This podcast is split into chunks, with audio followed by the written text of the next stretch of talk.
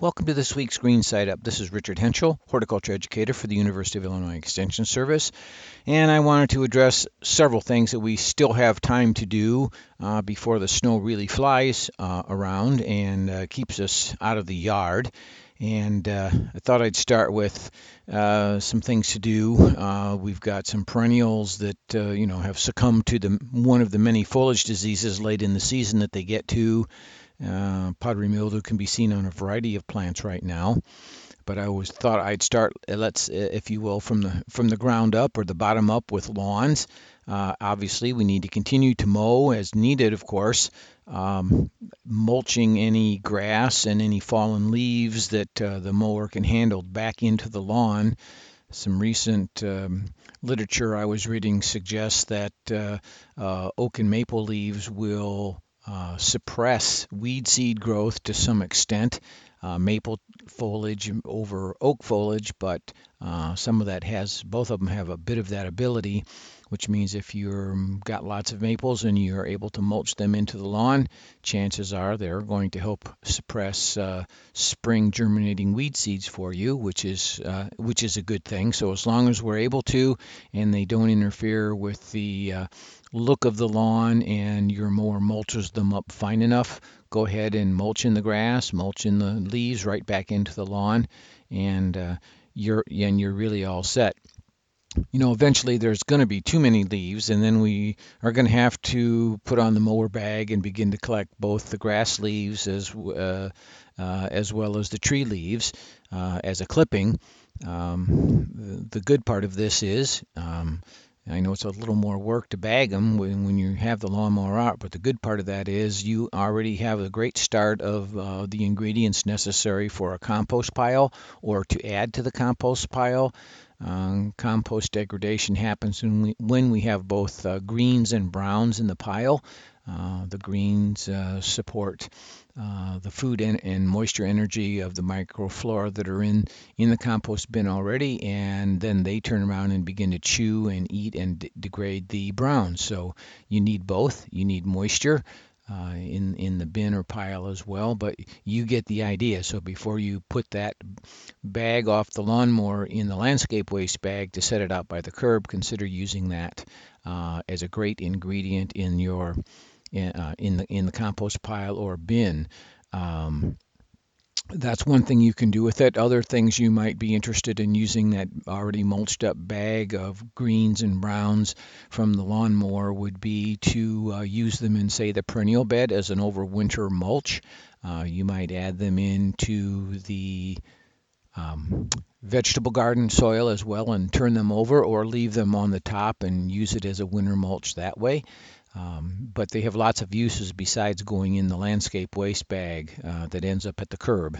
So think about that when we're when we're uh, out there mowing the lawn, the tail end of the season here. Um, Next up might be something along the lines of the ground covers, and you know many will not uh, require much in the way of any kind of winterization. That's why they they are a hardy ground cover.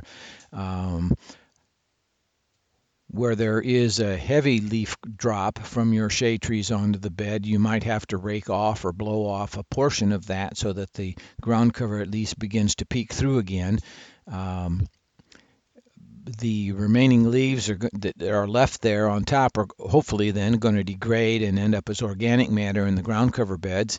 Um, you know, if you see twigs and small branches and things like that out in the ground cover bed, they should probably come out as well.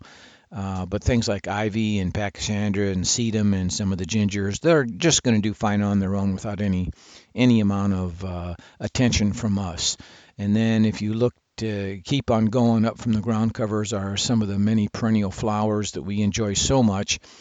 Uh, herbaceous plants are intended to die down uh, to the ground and can be cleaned up so that you pretty much have an open bed when you're all done.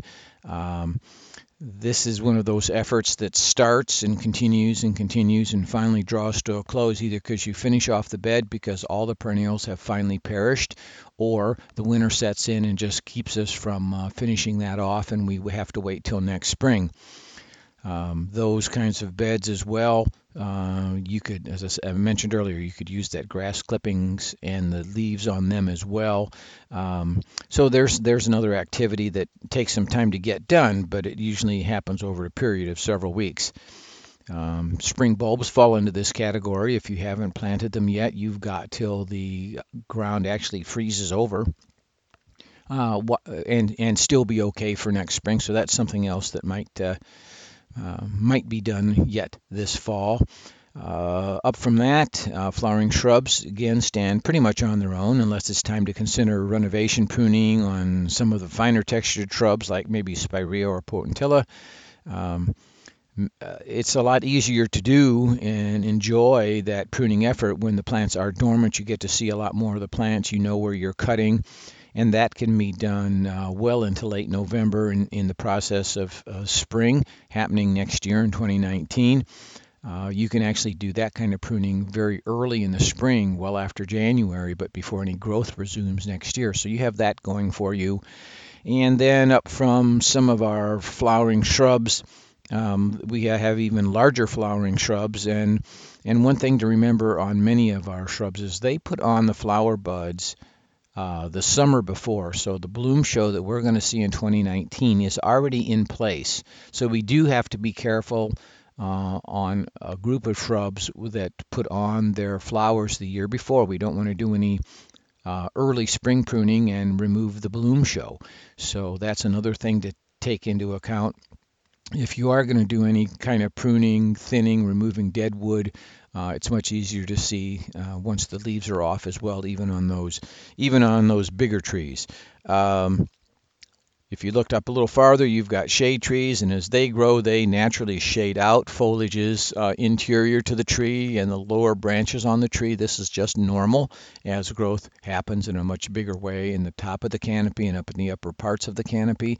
So there's a lot of dead twigs in the canopy that could come out. We see them after a windstorm usually anyway, but you could go through there and do a very good job on your own and clean out a lot of that so there's not so much of that left over uh, on the ground come next spring to clean up. So there's a variety of things we should be doing. Uh, try to do your best to get them done before the cold weather really does shut us off. Enjoy the time out uh, in the yard during more pleasant weather uh, as it comes about here and there these days.